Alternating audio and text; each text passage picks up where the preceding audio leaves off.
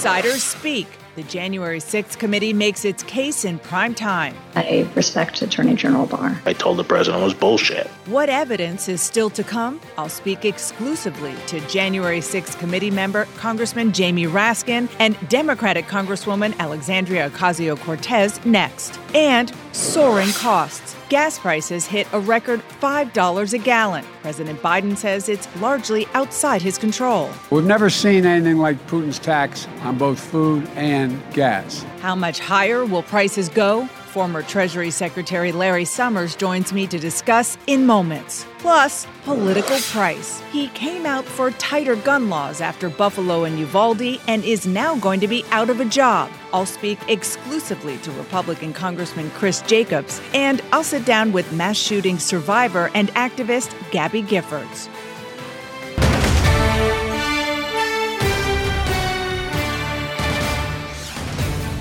Hello, I'm Dana Bash in Washington, where the state of our union is hopeful. We have breaking news this morning. A bipartisan group of senators is on track to announce the outlines of an agreement to address gun violence as soon as today. That's according to sources familiar with the talks. The sources tell me and Manu Raju that it is an agreement in principle only at this point and that legislation is not yet written. And because getting any changes to gun law is so dicey, sources say that negotiators are working to get 10 Republican senators to sign on to an agreement before it's announced to show they can get a filibuster proof 60 votes. Here's what sources involved tell us the plan includes funding to incentivize states to implement, quote, red flag laws, expanding a 10 state pilot program on mental health to all 50 states, allowing juvenile records to be searched during background checks for those under 21, strengthening the background check system, and increasing funding for school security. The outline is not expected to include a renewal of so called assault weapons, that ban, or raising the age to purchase a firearm. While this would be just an outline, any agreement in the Senate on gun safety would be hugely significant after years of inaction and two tragedies in Buffalo and Uvalde. This news on a compromise in the Senate comes as the House focuses on the January 6th committee hearings, which more than 20 million Americans watched in prime time Thursday night. The hearings continue tomorrow morning and will focus on former President Donald Trump's election lies. Here with me exclusively is the January 6th committee member, Democratic Congressman Jamie Raskin. Thank you so much for joining me. We're going to get to January 6th, of course, but quickly, based on what you just heard, is that a compromise you could vote on? Well, we would certainly vote on it and work on it. Um, you know, America is suffering a massacre pretty much every day now. Uh, there have been more massacres than days in 2022. Um, so the House has been pushing for far more sweeping action for universal violent criminal background. But this is a baby step you would vote yes on? It's moving in the right direction. We're glad that the, the Senate is finally uh, awake about this. You said on January 6th that the committee's public hearings would blow the roof off the House. We're about to enter a new week of hearings. Is the most explosive testimony, in your opinion, still to come? Well, what we're going to do is um, spell out and unspool all of the details related to the things that uh, Chairman Thompson and Vice Chair Cheney laid out.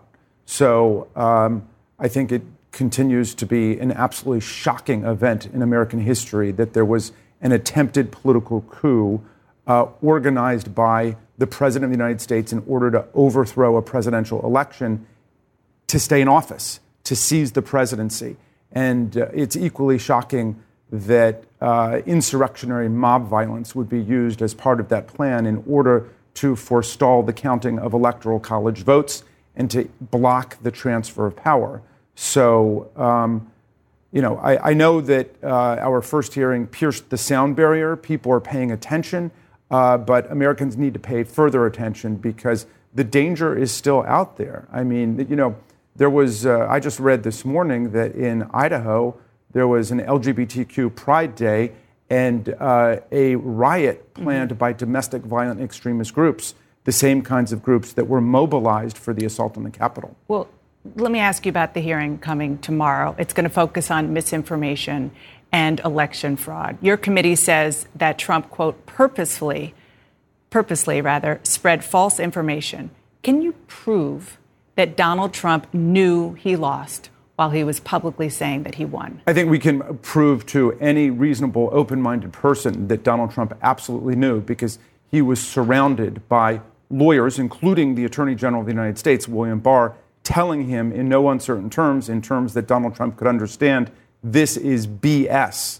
Uh, he heard it from the White House counsel. He heard it from all of the lawyers who threatened to resign if he staged his little mini coup against the Department of Justice by installing someone that would go along with his fairy tale about there having been electoral fraud and corruption. So, yeah, I think any reasonable person in America will tell you he had to have known he was spreading a big lie. And he continues to spread it to this very day. He continues to foist that propaganda on his followers. Your colleague, uh, who's also on the panel with you, Elaine Luria, said this week that she thinks what Donald Trump, uh, quote, met, she thinks that Donald Trump, quote, met the threshold for criminal behavior. So, you know this, indicting a former president has not happened in, in American history. You are a constitutional lawyer, a professor. Is a criminal referral of a former president the right thing to do in this case? Well, there's, there's a statutory authority we have for criminal referral for people who commit contempt against Congress, and that's what we did with people like Navarro and Meadows and Bannon and so on. But they're there, not a former president. Right. There's not a specific statutory provision for just referring crimes to the Department of Justice. I suppose our entire investigation is a referral of crimes both to the Department of Justice and to the American people because this is a massive assault on our on the machinery of American democracy when you have a sitting president who tries to overthrow the majority in the electoral college of his opponent who beat him by more than 7 million I guess, votes. I guess the question is knowing what you know and knowing what the American people will see in these hearings do you believe that the Justice Department should indict the former president? You know, one of the uh, conventions that was crushed during the Trump administration was respect by politicians for the independence of the law enforcement function. And so I'm going to try to observe that. Uh, Attorney General Garland is my constituent, and I don't browbeat my constituents. I think that he knows, his staff knows, the U.S. attorneys know uh, what's at stake here. They know the importance of it, but I think they're rightfully paying close attention to precedent in history mm-hmm. as well as the facts of this case. So we've laid out in different legal pleadings the criminal statutes that we think have been violated. And Judge Carter in California said he thought it was likely that President Trump committed federal offenses. I want to ask you about pardons. Uh, you revealed this week that multiple Republican members of Congress sought pardon, pardons from President Trump after the insurrection. How many of your colleagues in Congress did that? And what evidence do you have? Because you know that Congressman Scott Perry is denying it. Yeah. Well, the seeking of pardons is powerful demonstration of the consciousness of guilt, or at least the consciousness that you may be in trouble. And that's what's so shocking about this. Uh, it's not just one. And you it, have evidence that this happened. It, it is multiple members of Congress, as the vice chair said at our opening hearing, and um, all in due course, uh, the details will surface. So, so yes, there's evidence. Um, but everything we're doing is documented by evidence. Uh, unlike the big lie, which is based on nonsense, as uh, former Attorney General Barr said, everything that we're doing is based on facts, and this is a bipartisan investigation which is determined to ferret out all of the facts of what happened. Before I let you go, I want to ask about something that you were carrying in your pocket a copy of Common Sense by Thomas Paine. You named your late son Tommy after him. Why did you have that with you Thursday night? Um, well, um, because you know we did name Tommy after uh, Tom Paine, and um, what we're going to need to get through this struggle in our history is common sense, the sense that we all have in common about what facts are and about what the truth is, and then common sense about how to move forward pragmatically as Americans. That's what we need. Not lies, not conspiracy theory, not propaganda and disinformation. Congressman, thank you so much for coming on. Appreciate it. Thank you for having me. Thank you. And my next guest says she feared for her life on January 6th. Democratic Congresswoman of New York, Alexandria Ocasio Cortez, is joining me. Um, first, I would just want to ask about your personal uh, reaction as you watched, especially given that you told me last year you thought that you might be killed or even raped during the riot on January 6th.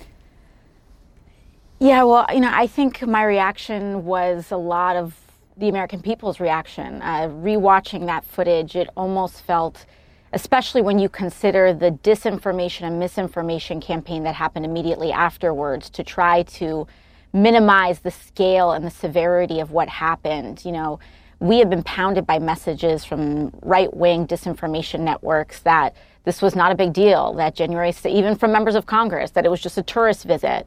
And so I think, especially in the wake of that year of people trying to minimize what had happened, rewatching that footage was, um, I think, just it, it was like bringing everything from that day back again, not just for myself, but I also know for staff that were there that day, uh, for support staff that were working there, for members of Congress that were there, and for the entire country that um, including many veterans that were watching on television, wondering how could this be us? Um, and so, you know, I think it was an incredibly evocative and and physically resonant moment for many of us, but uh, it was a reminder of how severe the moments of January 6 was, and that this was an attempted coup of the United States of America. Vice Chair Liz Cheney revealed that multiple Republican members of Congress Congress asked for presidential pardons after January 6th. You went on Twitter and directly asked Republican Congressman Gaetz, Boebert, and Greene if they were the ones who asked for pardons. Do you have a reason to believe that they were? Well, we do know that Congresswoman Lauren Boebert, in the middle of all of that footage that we saw yesterday of people kind of coming into the Capitol, was actively tweeting the speaker's location, was tweeting evocative, you know, really provocative statements like this is 17, today is 1776. And it very much, I believe, indicates a side here. And when you don't know which of your colleagues were part of a potential conspiracy, uh, then we need to find out. And frankly, from a lot of the behavior that we have seen both in committee, inside uh, the workings of the House, I believe that every member of Congress should be able to answer that question. I'm happy to answer this question. I know that uh, Representative Gerry Connolly, Representative Chellie Pingree, we are more than willing to offer that we did not seek a pardon uh, from the White House either before or after January 6th, or frankly at any point in time. And I believe that it's a very simple question that every single member of Congress should be able to answer. Well, people like Scott Perry are they're denying it. You just don't believe them. Mm-hmm.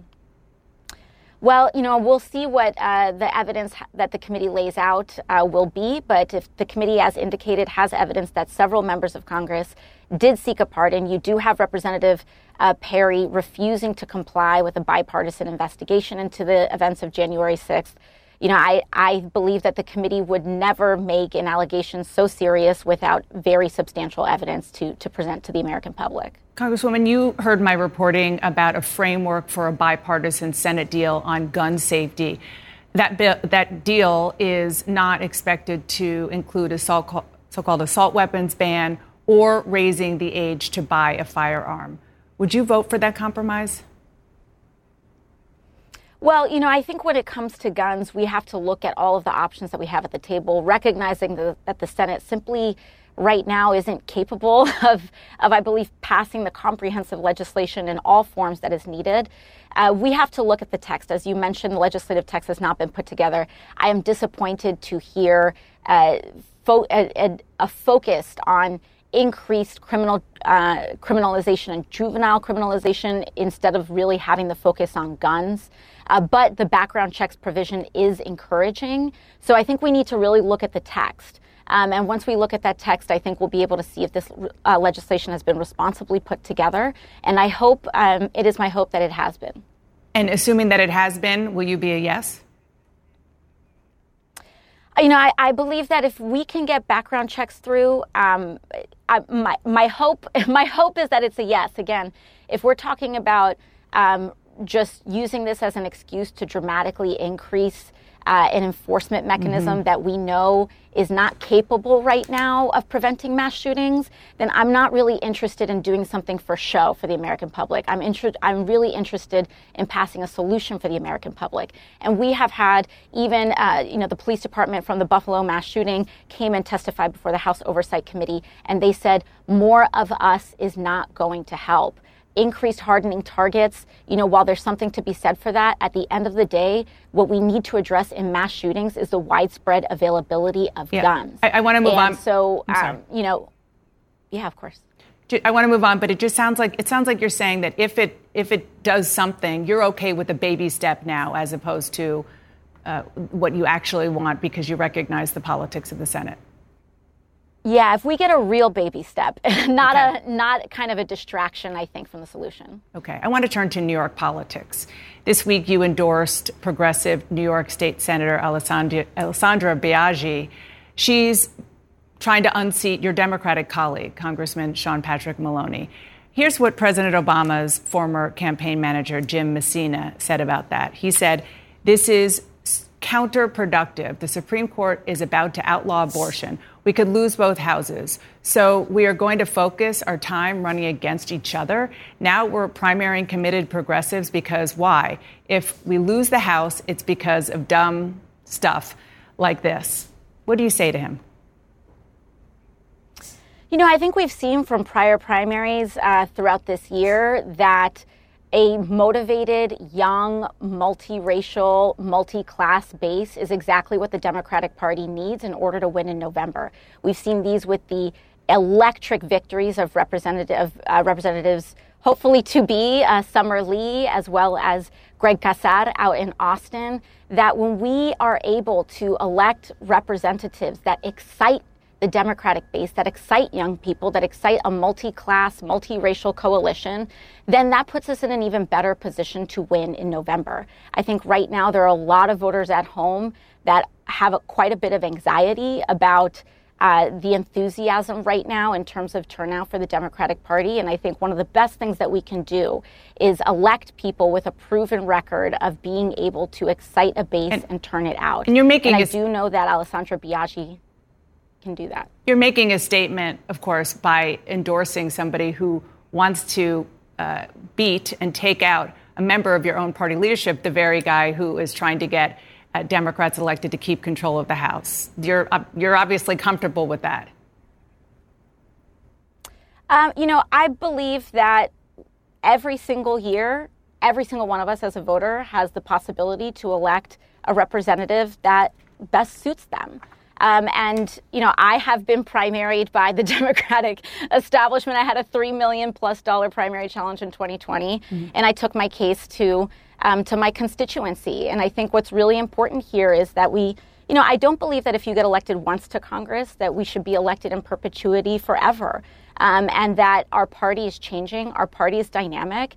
And right now, millennials are deeply underrepresented in Congress compared to baby boomers and Gen Xers back uh, when they were our age, frankly. And at the end of the day, we need to have a generational shift in the United States Congress in order for us to have a policy shift in the United States Congress. Before we go, I just want to ask uh, about President Biden. He is saying he's going to run again in 2024. Will you support him? You know, if the president chooses uh, to run again in 2024, I mean, first of all, I'm focused on winning this majority right now uh, and preserving a majority this year in 2022. So we'll cross that bridge when we get to it. But um, but I think if if the president has a vision, then that's something certainly we're all willing to entertain and examine when the when the time comes. That's not a yes. Yeah, you know, I think uh, we should okay. endorse when we get to it. But I, I, I, believe that the president has been doing a very good job uh, so far, and um, you know, should he run again, I think that I, you know, I think it's it's we'll take a look at it. Okay. but right now, we need to focus on winning a majority instead of a presidential election. Congresswoman, thank you so much for joining me. I appreciate it. of course. Thank you so much. And you can tune in Monday morning at 9 a.m. Eastern for coverage of the next hearing of the January 6th committee. CNN will carry that live with all of the best reporting and analysis. A Republican lawmaker from Buffalo, New York said enough is enough on gun violence. What happened next abruptly changed his political career. I'll talk to Congressman Chris Jacobs exclusively next. And he predicted the rise of inflation, so where does he think the economy is headed now? Former Treasury Secretary Larry Summers coming up.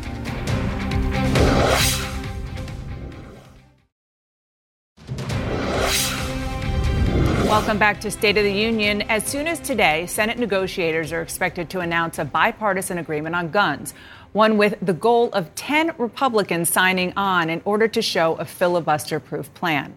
One House Republican is serving as a reminder for others in his party about the political cost of backing new gun laws.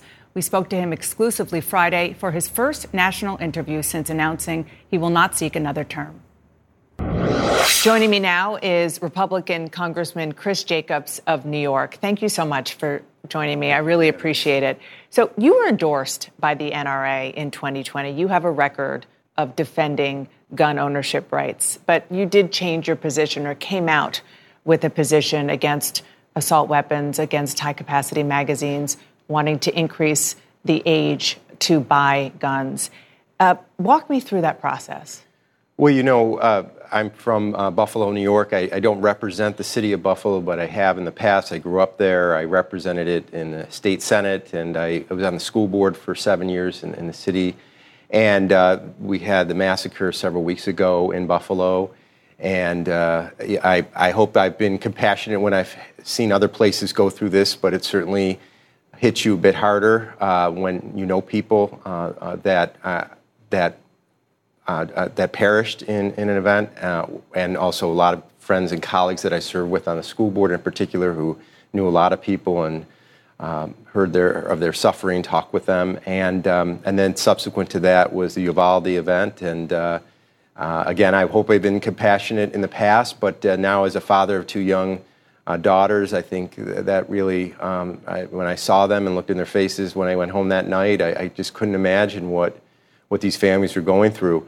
And, and uh, for the next couple weeks, I spent a lot of time talking with people on both sides of this issue, uh, talking with people that are strong defenders of the Second Amendment, uh, which I, I, believe I, I am. I, I, was the county clerk in Erie County, uh, in county clerks in New York State issue pistol permits, so I was very involved in allowing people to avail themselves of Second Amendment rights.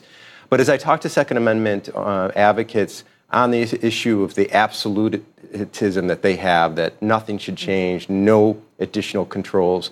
Uh, they're, they're just, their arguments felt hollow to me. And uh, I, I do think, uh, and I came out and said, you know, if an assault weapon ban were to come to the floor, I would vote for it. Uh, I don't think it's going to come to the floor. It might come to the floor of the House, but it probably won't pass the Senate. Uh, but in lieu of that, here are some other things I think are very reasonable. And the backlash against you was intense from your fellow Republicans. After that, you decided that you were not going to seek another term in Congress. What has that backlash been like? Well, I, I very quickly, uh, uh, many of the elected officials who had endorsed me for my reelection, which I think I had a very good, uh, solid uh, path to victory, uh, withdrew their endorsements. Many of the committees did so as well.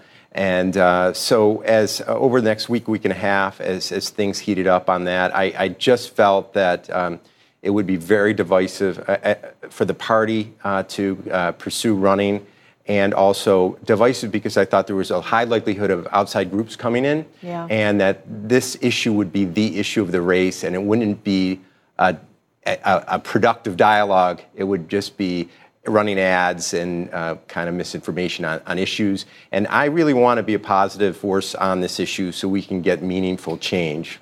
So, I guess the obvious question is if you want to be a positive force on the issue and you want to get meaningful change, why not stay and fight the fight? And why not send a signal that it is worth fighting for from your perch in Congress? And not saying, well, I'm going to leave because. Well, I'm, I'm here for seven more months, and I think there's a lot. Uh, this week, we, we passed on the floor uh, another thing I talked about raising the age for assault weapon bans to 21. We passed that this week. Uh, we also passed limiting the uh, magazine size, which is another priority I said. I'm also working in, in, a, uh, uh, in a, bipartisan way. hopefully, next week, we'll be introducing um, legislation on body armor. Mm-hmm. the um, the retired Buffalo police officer who was a security guard at the grocery store uh, was not able to take down that shooter because that shooter had military grade uh, body armor. I don't think every, anybody under the sun should be able to get that. There should be specific reasons. You're in law enforcement, you're security guard, so forth. If that person did not have body armor, uh, Mr. Salter, that cop, would have been able to take him down. Do you have hope that any of the things you just mentioned actually can get done before you leave Congress? I do. I think the body armor for sure. I think this is going to be a bipartisan bill. And I, am hopeful as I, I, continue to watch what's going on in the Senate. The Senate is really where the activity is going to be that's going to lead this. And I think there's uh, some real discussions on red flag laws uh, and some other issues that I think could, the raising the age and some others that could really happen. So I, am going to do all I can. I have to, in my heart of hearts, think uh, all I can do to make sure that no other community has to experience what had happened in my city and what happened with all those beautiful children down in Uvalde. Uh, and uh, I also want to make sure my point is I represent a rural community uh, that are big gun owners and they respect the, uh, gun ownership. Uh, it's mm-hmm. a, part of their heritage. And uh, fathers taking sons, teaching them how to hunt. Um, but there's not a trust right now between uh, those people and others uh, on this discussion uh, because it's been so heated. And it's not just a Republican Democrat issue, I think it's a rural urban issue. And I think we really need to work to reestablish some trust, tone down the rhetoric on both sides so we can really get some productive dialogue and then results. You mentioned Uvalde. We heard really wrenching testimony uh, this past week in the House from an 11 year old girl who smeared her friend's blood on herself to protect herself from the shooter in Uvalde. I want you to listen to what some of your fellow Republicans said during that very same hearing. Knee jerk reactions to impose gun control policies that seek to curtail our constitutional right to bear arms are not the answer. While every loss of life is a tragedy, no one should weaponize or politicize the abhorrent acts to punish law abiding citizens. And make no mistakes, my Democrat colleagues intend on total infringement on America's Second Amendment rights. What do you say to them? That that I just don't agree. And again, it's about that level of trust that that this uh, this feeling of a slippery slope. That if you concede anything, and look, uh, right now I'm seeing this in our party. If if I, since I said I'm receptive to gun control, I'm you know not really a Republican uh, and I'm ostracized. Um, I'm now the only Republican that's come out and said I'm in favor of an assault weapon ban. Uh, there's only one Republic, uh, one Democrat that is pro-life at this point in time, the Democratic Party. So our parties are very polarized right now, and I don't think that's good for the parties. I don't think that's good for democracy, and I think that's one reason why Washington is not working. No, it, it definitely is is a mess right now. On that, you mentioned that you're the only Republican who has come out in favor of an assault weapons ban. What about your private conversations? Are there Republicans who agree with you but don't want to meet your fate of saying, you know what, I have such backlash that I'm not going to be able to run again for my you seat? Know, uh, I, I haven't had specific conversations yet with members. I've certainly gotten calls back at home uh, from people saying, "Look, I'm a lifelong Republican, but this is ridiculous. Look, I'm a, I'm a gun owner. I'm a gun advocate. Uh, look, I'm a police officer. I, I you know," and uh, they've all said that. Now, in particular, I would really love it if police would be more vocal on this issue because um, uh, we claim to be the party of pro cop, and I think we are. But on this issue, this is not pro cop. You know, I talked to our sheriff who said, "Thank God that kid, when he stopped come, and when he came out, turned himself over because with that gun, he would have shot through the body armor of our men, and the bullet would have gone down another mile down the block." Uh, so, cops are in jeopardy by our lack of action here. How are things going to get fixed in Washington if people like you who stand up and say, I disagree with my party, I want to get something done on a bipartisan basis, are run out of Washington? Yeah. Well, I, again, I'm here for seven months. I think these, these could be pivotal seven months for uh, gun control a- uh, activity and legislation. And uh, I, am going to continue to advocate now and, and outside of government uh, to, to make sure this happens. Before I let you go, there were big hearings on January 6th uh, this past week. And just your personal story, you voted to reject Pennsylvania and Arizona's election results, but you also voted for a bipartisan commission, not Correct. the committee that we're seeing, but a commission, which it never, it never happened. I want you to listen to what your Republican colleague Liz Cheney said during that hearing. Tonight, I say this to my Republican colleagues who are defending the indefensible. There will come a day when Donald Trump is gone, but your dishonor will remain. Your response? Well, you know, I was one of the few, as you mentioned, that voted for the bipartisan uh, c- uh, commission uh, to, to look at this issue, to look at the security breaches as well. And I was very disappointed uh, that, uh, uh, that that didn't happen because uh, this was powerful uh, video that we saw last night, um, testimony that we saw.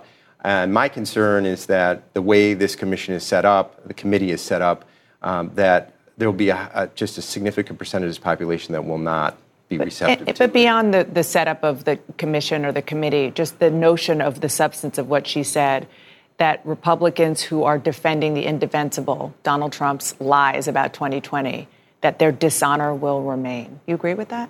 I think I, I, think that we, we will need to look at all what comes out of this. Is the first first week of, of these, and I, I watched it in totality last night. I will continue to watch it, even though I regret the way this commission is structured, the committee is structured.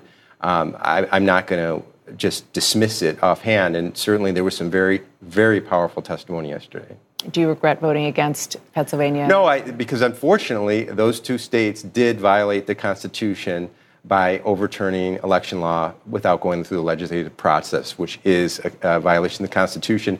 Those would not, the electoral votes those, those, added up to, would not have ever turned any election over, uh, this election over. Uh, but I do believe election integrity is a legitimate issue and needs to, we need assurance uh, going forward mm-hmm. for this democracy to work. But that, what you just said is key, that they, you don't believe that the election results would have changed. No. Yeah. Congressman, thank you so much for coming in. I really appreciate Very it. Much. Thank you. We should note the case about Pennsylvania did go to the courts, and the Supreme Court declined to take it up. My next guest predicted that President Biden's policies would add to inflation. So, is the president doing enough now to bring prices back down? That's next.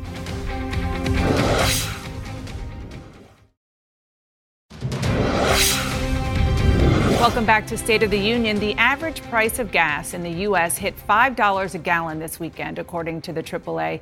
And high fuel costs are, in turn, increasing the price of consumer goods. The rate of inflation rose to a 40 year high last month. Here with me now is former Treasury Secretary and economic advisor to many Democratic presidents, Larry Summers. Thank you so much for joining me. Uh, Mr. Secretary, you have been predicting high inflation since last year. It is at 8.6%, the highest since December of 1981. Has it peaked or could it climb even higher?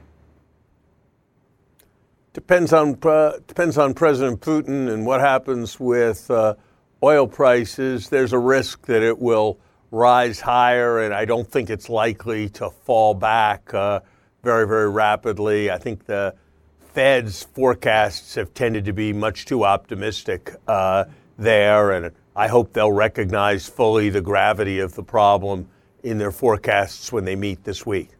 This weekend, gas prices did reach a stunning national average, $5 a gallon. Is there anything more the Biden administration can actually do to bring those prices down? Not a lot. It's the gas price piece of this is driven by the geopolitical developments around uh, Ukraine.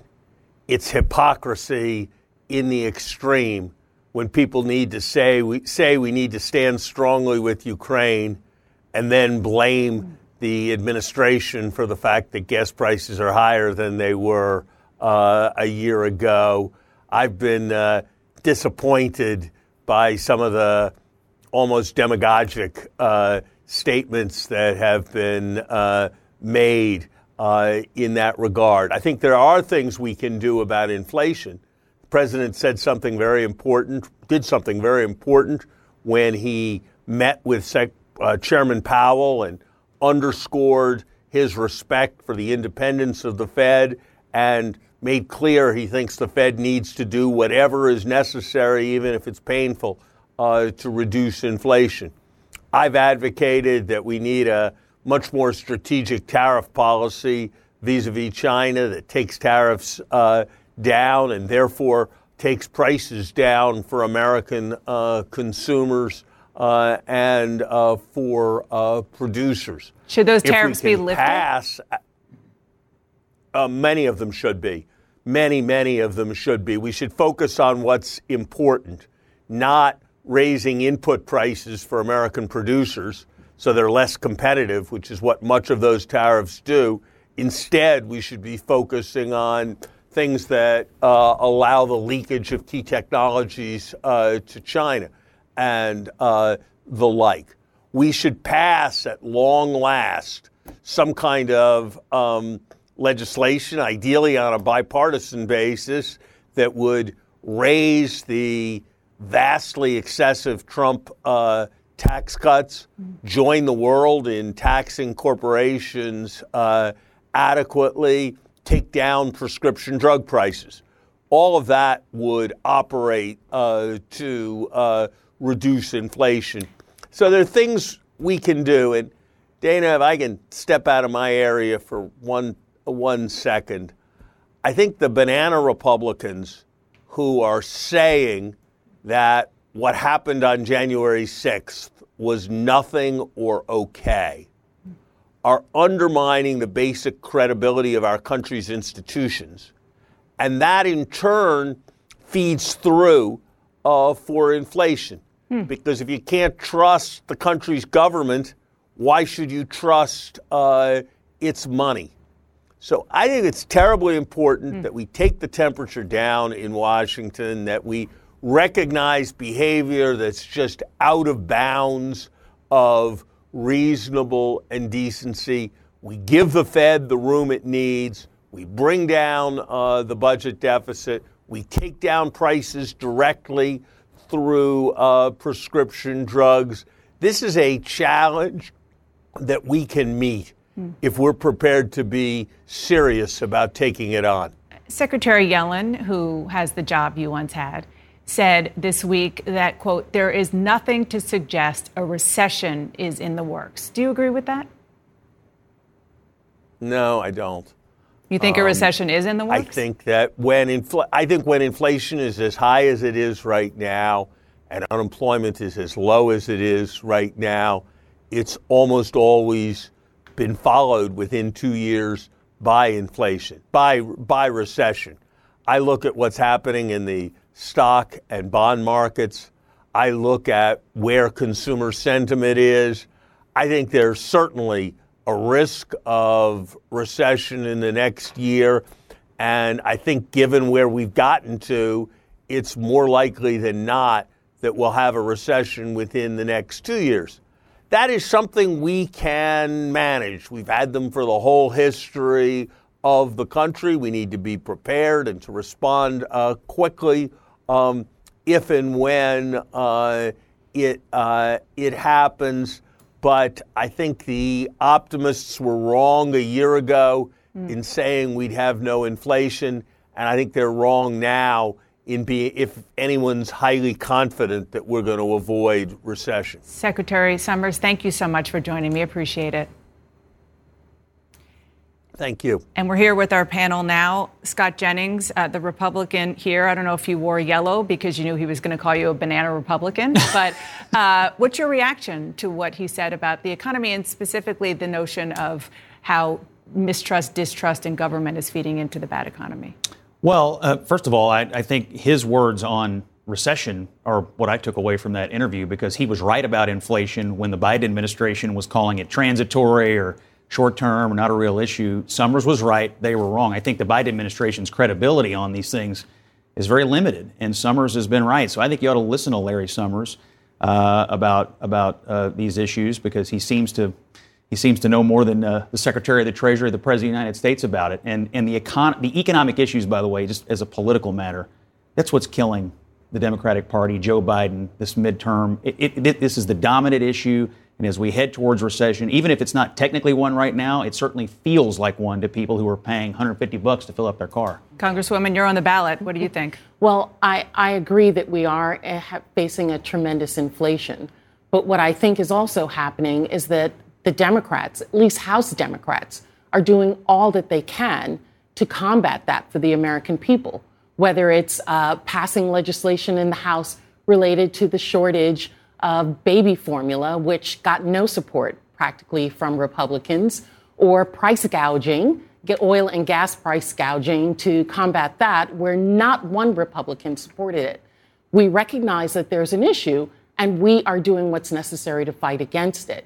What we are not getting is the support from Republicans who say they are concerned with this, but are unwilling to do what's necessary to drive those prices down for the American people, which is evidenced by their nay votes on every measure that the experts say are necessary to bring down inflation.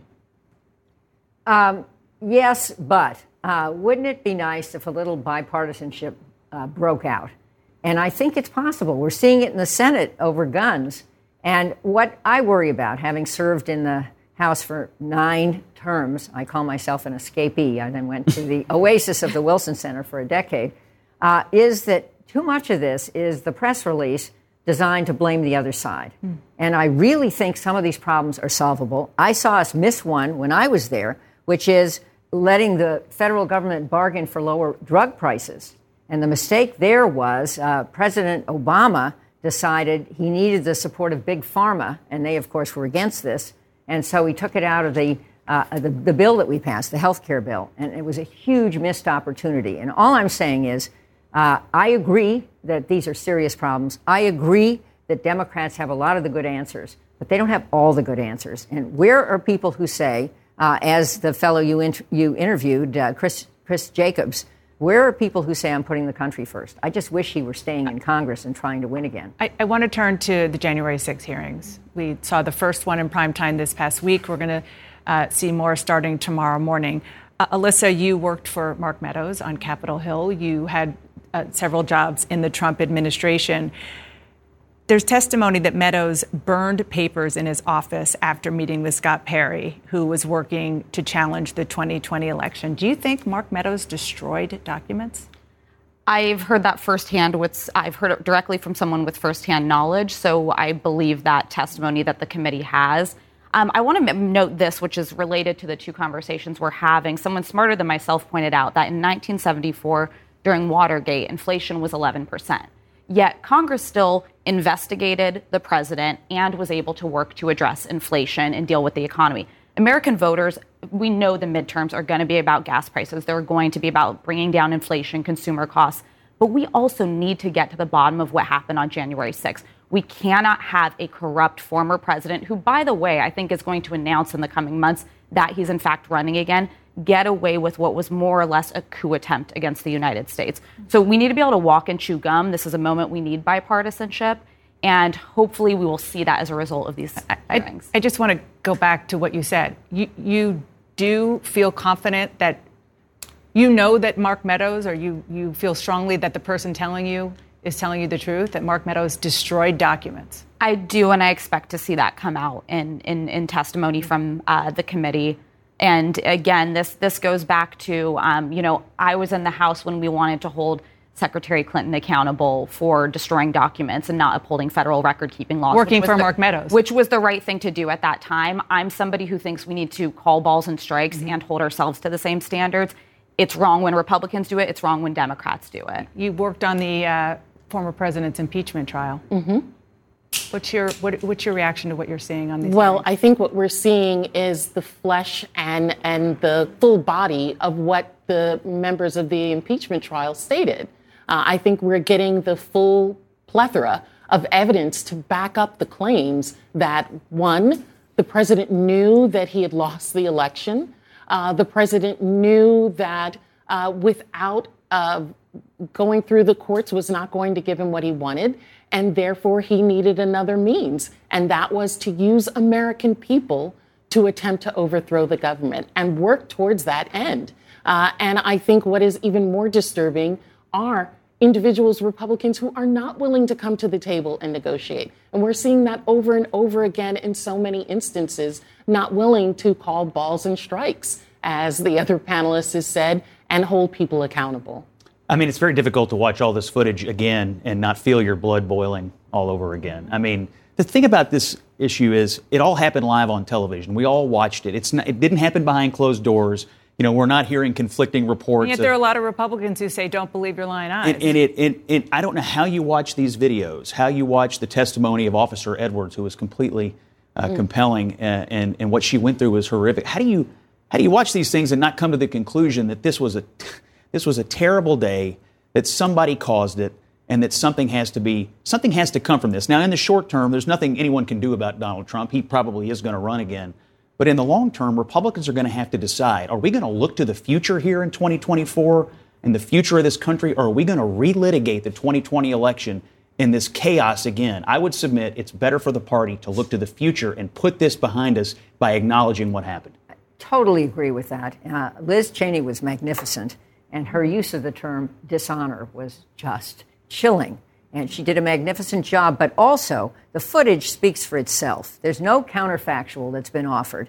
And I would recommend that the members of the committee stay off the airwaves because they're perceived as spinning what they did, and it would be much better if they just put the material on over and over again. I know there's an issue about who's the audience, but I think you reach a bigger audience if you don't if you don't. Uh, uh, I think one of the greatest things that's been sh- shown by this hearing is hearing the words of Trump's inner circle Absolutely himself. Right. It's not coming from Democrats. It's coming from those individuals who worked with the president to not just show, of course, we all know that there was a riot, there was an insurrection, but giving the evidence that it was the president yeah. who directed this and who was the one who instigated it is most important. We have to leave it there. We're going to hear a lot more from people in the president's inner circle in uh, the coming weeks in these hearings. Thank you so much, all of you, for that great discussion.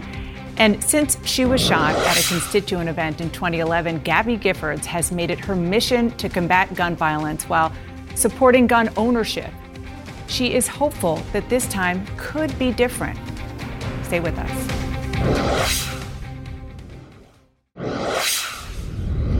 More than 11 years ago, then Congresswoman Gabby Giffords was shot in the head at a constituent event in Tucson, Arizona. Six others were killed.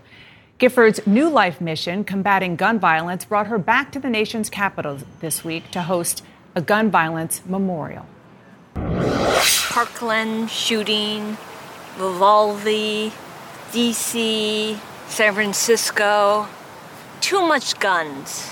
Too much guns. Too much guns. You survived gun violence. Yes.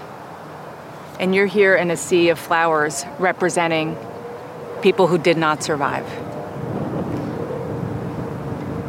I'm sad. Move ahead, do not look back. I want to make the world a better place.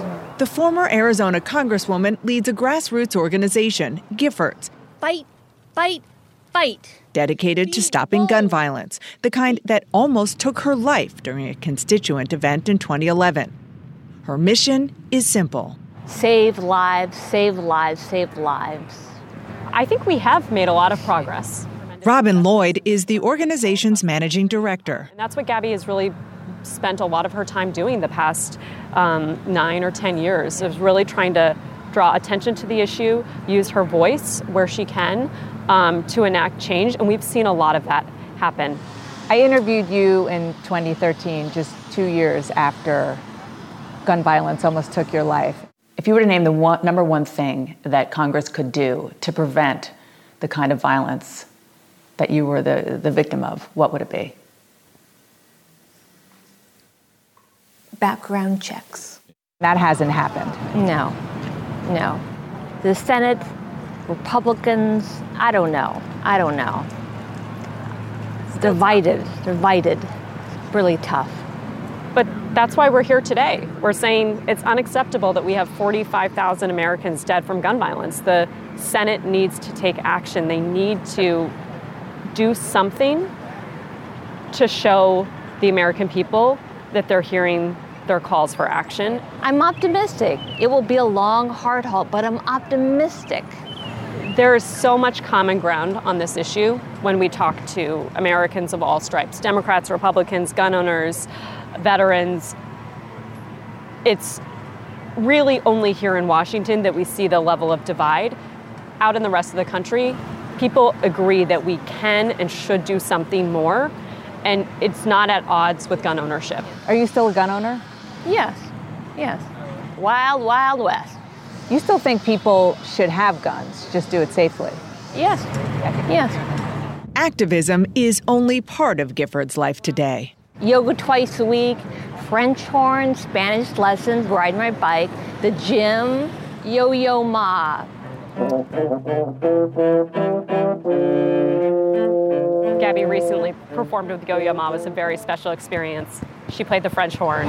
You're living every day. Yeah, yes. For you, being an advocate against gun violence, that's living every day. Y- yes, yes, yes, yes, yes, yes. There's so much gun violence happening all the time. It's hard to wrap your head around these numbers, and that's why it's so important that we have the 40,000 white roses behind us to represent the 40,000 Americans that died from gun violence last year, and now the new 5,000 orange roses to represent the increase in just one year of how many gun deaths we've had in this country. Too much guns. No more. No more. No more. Enough is enough. Enough is enough. Thank you for spending your Sunday morning with us. Fareed Zakaria GPS starts right now. Quality sleep is essential, and that's why the Sleep Number Smart Bed is designed for your ever evolving sleep needs. So you can choose what's right for you whenever you like. Need a bed that's firmer or softer on either side? Helps you sleep at a comfortable temperature, quiets their snores. Sleep Number does that. Sleep better together. JD Power ranks Sleep Number number 1 in customer satisfaction with mattresses purchased in-store. And now, save 50% on Sleep Number limited edition smart beds for a limited time. For JD Power 2023 award information, visit jdpower.com/awards. Only at Sleep Number stores or sleepnumber.com. Now streaming exclusively on Max, a new CNN flash doc about the album that has Nashville talking. Call Me Country. Beyonce and Nashville's Renaissance. Watch it at max.com slash call me country. Max subscription required.